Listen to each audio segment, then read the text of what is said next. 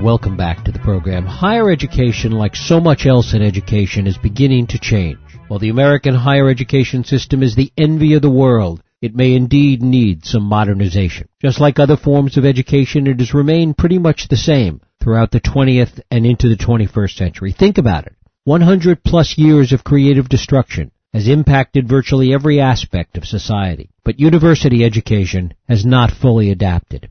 It has started to. In some ways, it reflects the way we live in confusing times. Our personal connections and our world is becoming both more bifurcated and more interdependent, both at the same time. We need to understand each other better, but we also need to understand the wider world better. So what kind of higher education do we need to try and square this circle? We're going to talk about a unique undertaking in higher education with my guest, former United States Senator Bob Kerrey. He is currently the executive chairman of the Minerva Institute for Research and Scholarship and serves on the Minerva Project Advisory Board. He was previously president of the New School. He served as United States Senator for the state of Nebraska and as governor of the state of Nebraska.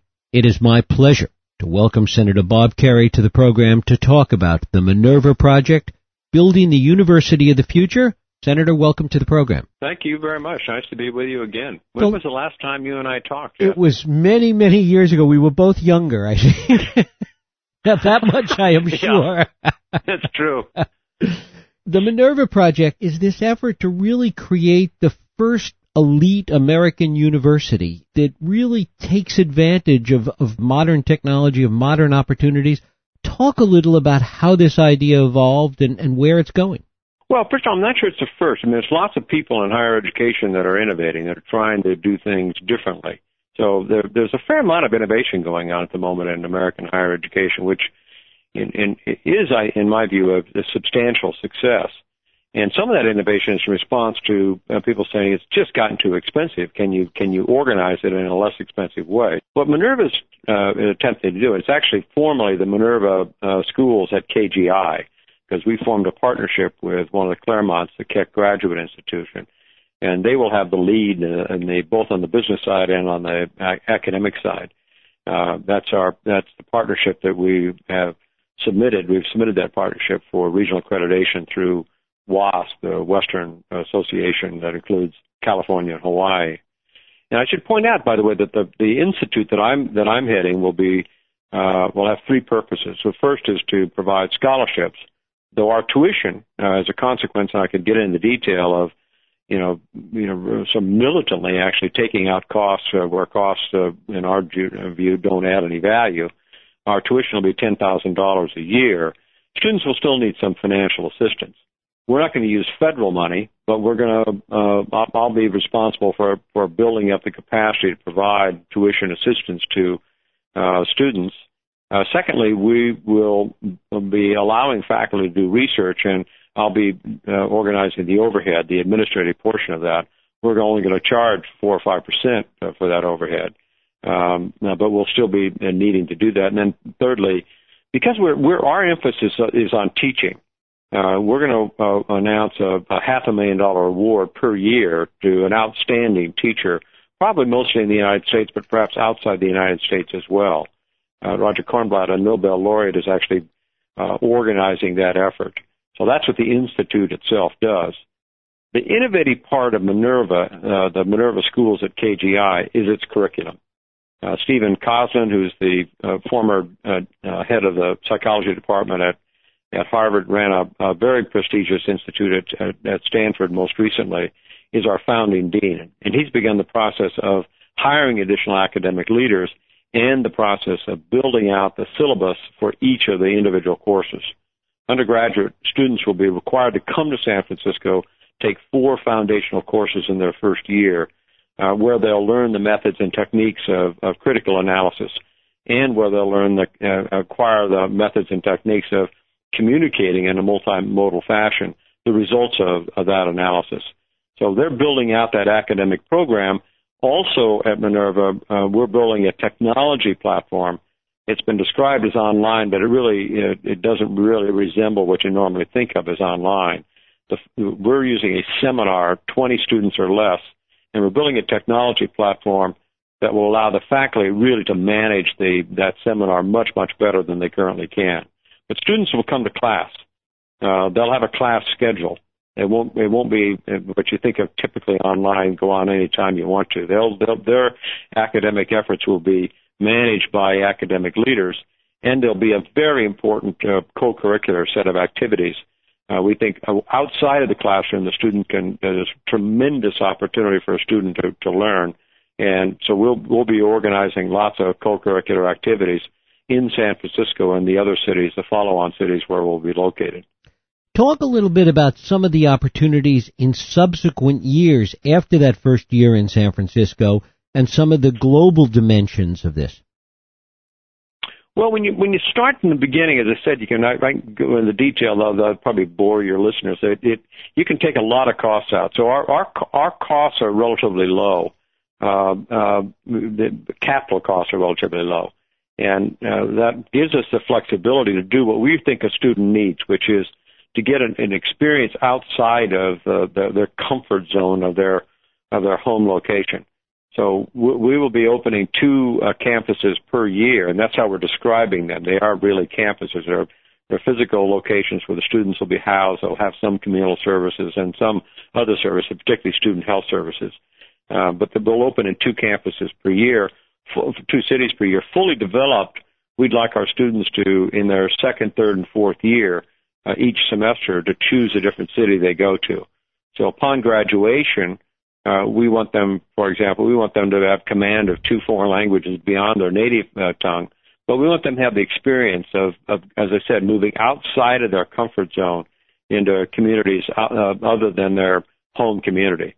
So it's it's it's it's our view that uh, first of all that a student needs to be taught how to think critically, how to communicate the results of that, and but they also need to to to, to experience uh, uh, an environment that's somewhat different than the one that they're they're used to. And we're very confident that if a student earns, and I emphasize the word earn because they'll have to earn both their credits and their degree.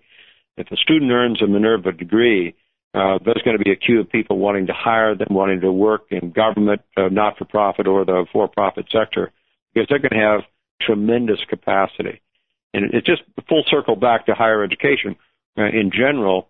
Uh, this kind of conversation about how to do a general education curriculum, how to prepare people for the world, it is going on in higher ed. It's just easier when you do a startup uh, because you're, you don't face all the typical usual obstacles that are there. In our case, a tremendous amount of value added in this in this partnership that occurs between ourselves and and uh, and KGI. So the Minerva Schools at KGI uh, is is very much a part of what higher education is attempting to do. I think it's just easier for us because we don't have the usual barriers that are there for existing institutions.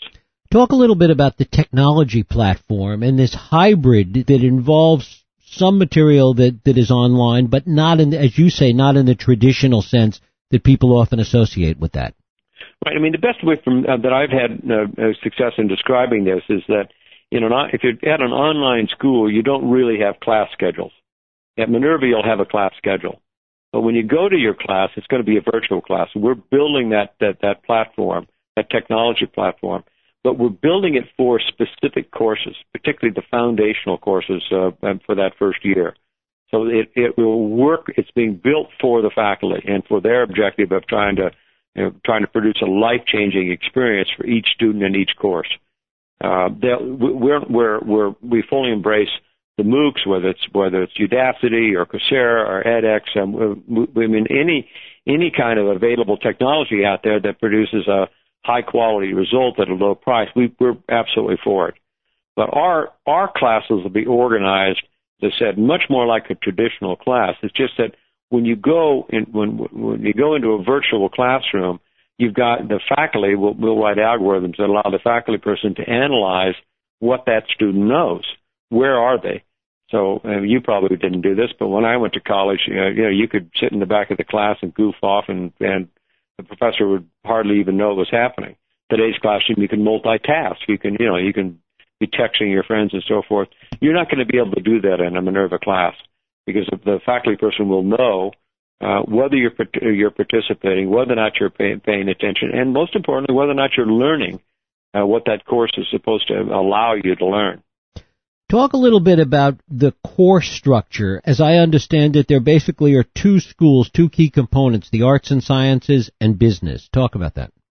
The business ends up being uh, uh, one part of it, but the, the you know the arts and sciences will allow the student to, after that freshman year, to select a major, just like you select a major in any other uh, university. So you you and, and, and begin to it, most undergraduates in their freshman year haven't figured out exactly what it is they're going to do with their their life after they graduate. Uh, but we we will through our counseling and our co-curricular activity. Uh, I think we're, we're more likely to be able to accelerate it. Nonetheless, the student will select the major. They'll decide what it is that they want to uh, have a concentration in, or what they're going to minor in, uh, and that's a it's a it's a it's a really important part of the business. The, we, we will have a business school it's after that we'll have a school of education, mostly because we're going to be doing a lot of research about what works and what doesn't work in the classroom. And Stephen Kosslyn, our founding dean, has an intense interest in making sure that we apply as quickly as possible the positive results of that of that research. So the division really is not so much arts and science and business. The division will fall very much like what you typically get. Do I want to study economics? Do I want to study history? Do I want to study literature? you'll pick your subject, your major. Uh, the student will be able to do that. And I, I do think, however, that as a consequence of the technology platform, it is likely that students are going to experience and have an outstanding experience in every single, every single moment that they're in a class. But I also think it's not likely that they're going to be frustrated, which oftentimes occur, not being able to get the class that they want. I think it's going to be easier because of this technology platform for us to put a, a full range of classes and courses out there for students. Talk a little bit about the cost aspect of it, and you mentioned before ways in which costs can be squeezed out using this model. Well, yeah, you, you first when I said that we don't have barriers, we don't you don't we don't start off with alumni, and so we, we start off by saying we're not going to have intercollegiate athletic programs. Easier to do than, than when you start than it is after they're up and running. They're, they can be very expensive. There are very few colleges that have athletic programs that, that generate more revenue than their expense. It becomes a part, important part of the student experience, but we'll we'll use intramural athletics, not intercollegiate athletics, and that's a it's a big subtract uh, from the from the cost.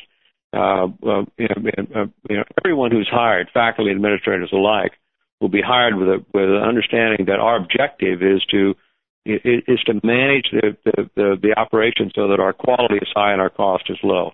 So if you come into Minerva, you'll see faculty administrators working in basically in the bullpen. They're all working together. Um, you know, I won't have a separate office with a secretary and an assistant to the secretary, et cetera, which oftentimes develops tremendous amount of overhead, both on the academic as well as on the administrative side.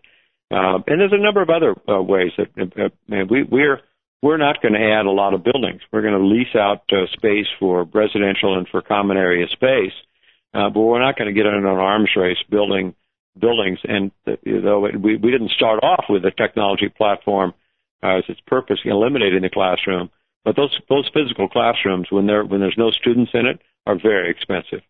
So uh, there's there's other ways that we're going to point out where we're lowering costs. It it, it begins with a chief executive officer founder, the visionary Ben Nelson, is his experience of understanding that the best way to lower costs is just not to spend the money to, to begin with, and that's what you have to do. You have to you just have to.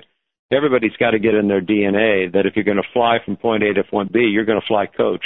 If you're going to stay in overnight in a place, you're going to do it on Priceline. You just really have to think about how how can I make certain that I don't do something that costs money and then have to bill out that undergraduate student for it. Talk a little bit about the kind of students you, you envision joining this program, the kind of high school experience that is ideally suited to be part of Minerva. We'll do the same examinations that everybody else does, SAT, ACT, how are you doing in the class, you know, what's your class uh, ranking, all that stuff will, will factor into it. Uh, but the most important thing will be the physical interview because motivation is key. Uh, Minerva Minerva's not an easy program, and, and we don't want anybody to enroll under false pretenses. So we'll do a physical interview to determine whether or not the young man or young woman has the has the motivation, has the work habits, and the and the capacity to actually complete the work. No matter what they're, they could have a perfect SAT or ACT in the 35s, and you know they uh, but we want to make sure that that, that they're they're capable actually of, of, of finishing the work. The one thing you're not going to be able to do is call up and say, "Hi, this is Senator Bob Kerrey. My daughter was Minerva, and you know I'll help you get." No, none of that. You're not going to be able to buy your way into school. Mm-hmm. Talk a little bit about the global perspective as well and the importance of, of understanding a global perspective within the context of a Minerva education. Well, I mean, first of all, I think you can get a global perspective just by studying uh, the right thing, just by you know thinking about you know the histories in different places and, and, and comparative political science, and you can you can acquire it uh, just by good co-curricular activity, just by talking to people on the street. A city like San Francisco's got people in it from all, all over the world. So you you can acquire a global perspective without having to leave San Francisco at all. However, there's nothing quite like the uh, going to the physical location. So going to Mumbai, going to Hong Kong, going to Istanbul, going to Rio, going to Mexico City. Uh, all these uh, uh, locations uh, are different and the cultures are different. And the, and and moreover, uh, when you first go there, you, there, there's no points of reference. You think, oh my gosh, how am I going to be able to you know get around town, and how do I you know you learning all that is a very important part of the Minerva experience. Uh, so the the the the effort, the curricular uh, effort at San, at uh, the Minerva schools at KGI uh, will give a student a, a global uh, perspective, but the experience of traveling and living and studying in international cities uh, will deepen that experience and give them confidence, in my view, uh, that when they graduate, when they've got their diploma, uh, and they're trying to decide where do I want to go to work, where do I want to live, it's going to expand their horizons on both fronts. And finally, how many students, how large will this effort be initially, and, and what is the, the growth plan? We're taking applications now, Minerva Schools at KGI, uh, for and it's pending uh, uh, the regional accreditors' uh, approval. So if we don't uh, get that, the timeline could be uh, set back. But presuming uh, a, a bit arrogantly that we get that, uh, we will enroll a small class, probably 20 students, in the fall of 2014. Uh, we'll uh, enroll several hundred. Uh, don't know exactly how many, but we'll we'll ramp up relatively slow probably three or four hundred students in the fall of 2015. But we'll ramp up slow because we, we, we want to make certain that we can do as we say we're going to do, which is produce a really high quality, life changing higher education experience. Senator Bob Kerrey, the Minerva Project, I thank you so much for spending time with us today. Well, I look forward to uh, you know giving you a chance to see how old I've gotten and me a chance to do the same. Likewise. Thank you so much, Senator. Appreciate it. You're welcome. Take care. Okay. We'll take a break. I'll be right back.